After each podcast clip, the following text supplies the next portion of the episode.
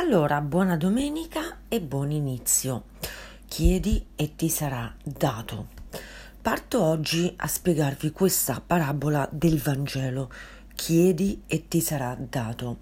Molte persone vengono da me e dicono ho già iniziato da tempo un processo di mh, mm, trasformazione, di cambiamento e tutti i passi che ho messo in atto sono conseguenza è il risultato positivo, assolutamente positivo, di questa trasformazione. Eppure c'è una cosa che mi manca.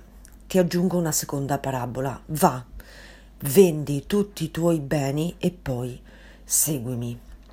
Queste due parabole sono strettamente connesse fra di loro. La prima, te lo ripeto, eh, chiedi e ti sarà dato, va, vendi tutti i tuoi beni e poi seguimi. Allora, la seconda viene pronunciata quando un ragazzo molto ricco eh, vuole seguire Gesù, ma eh, non è disposto a lasciare la sua ricchezza. Il 99% delle persone vive in questo modo. Eh, è assolutamente ricco di cosa? Dei propri schemi mentali, delle proprie idee, del proprio orgoglio, maschile o femminile che sia, della propria origine etnica. Ho seguito persone della, mm, dell'Italia del Sud con delle convinzioni, persone dell'Italia del Centro con delle convinzioni, persone dell'Italia del Nord con delle convinzioni. Ci sono delle convinzioni in noi che derivano anche dai discendenti, dal ceppo familiare e se non apriamo gli occhi su questi meccanismi è molto difficile che raggiungeremo l'obiettivo. Ed è per questo che tu, pur innescando una serie potente, potentissima di processi, alla fine potresti non azzeccare la tua missione di vita. Perché quando chiedi tu non sai cosa chiedere. Alcuni dicono Mm, voglio più soldi, voglio più ricchezza, eh, voglio una famiglia felice, voglio un compagno perfetto.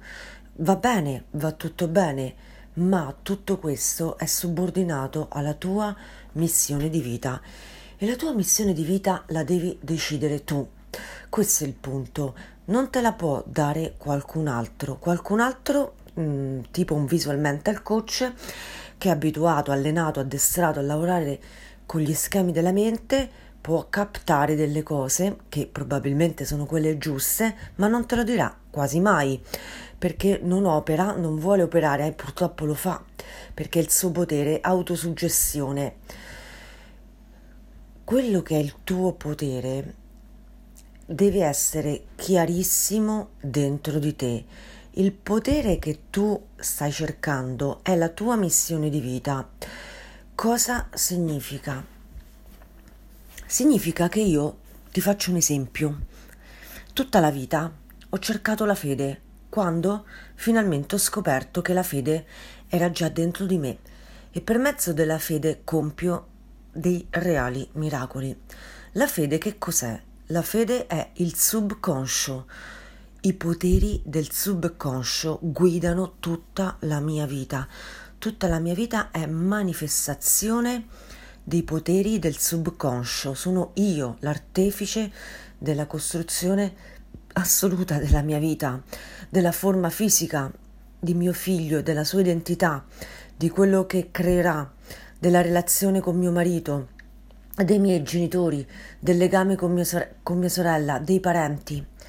Ci sono delle cose che io so e già sto scardinando l'ignoranza, il fatto che la felicità possa dipendere sempre dall'esterno. La felicità è un tesoro, una perla preziosa, dipende da, de- da dentro di te.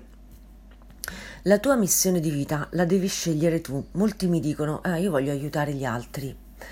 Ovviamente c'è un desiderio eccellente in questo, vuoi aiutare gli altri perché vuoi aiutare te stesso come lo vuoi aiutare, in quale specialità.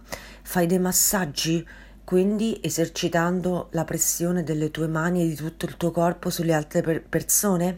Perché hai scoperto che questo potere ti ha rimesso al mondo? Sei quindi il depositario di una saggezza. Devi mettere un fuoco preciso, precisissimo, stradefinito a quello che vuoi creare. Se non hai chiaro questo, non creerai niente. Per, tem- per molto tempo ho detto io voglio diventare uno scrittore, una scrittrice famosa. Vaghissimo desiderio, vaghissimo. Intanto ti dico subito che uno scrittore, una scrittrice non è colui che scrive qualsiasi cosa, ma che sta veicolando un messaggio. Qual è il tuo messaggio? Attraverso la tua vita, attraverso le tue vite, quale messaggio stai portando al mondo? Alcuni scrittori si vede chiaramente il, il loro messaggio, eh, Franco Bolelli, Il senso dell'impresa, Manuela Mantegazza con il libro che adesso sto ordinando, ma lo ordiniamo presto, eh, lo ordino oggi stesso, cioè la sua trasformazione riguarda tutto il potente suo mondo, quindi la ragazza indomita che ha voluto mantenere sempre dentro di sé il potere di magia e di creazione. Qual è il tuo messaggio forte? Il tuo messaggio forte è un atto di fede che è in grado di smuovere le montagne. E ti cito un'altra parabola del Vangelo, quella delle montagne. Se tu possiedi solo un briciolo di fede, le montagne le riuscirai a spostare.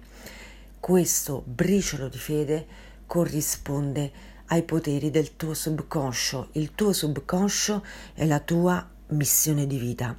Venite a me, o voi tutti, che avete fame e sete di giustizia.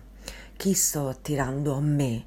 Sto attirando a me tutte le persone che vogliono far leva e imparare a utilizzare il potere del subconscio se non riesci a fare questo, ti fermerai per sempre a una conoscenza mentale.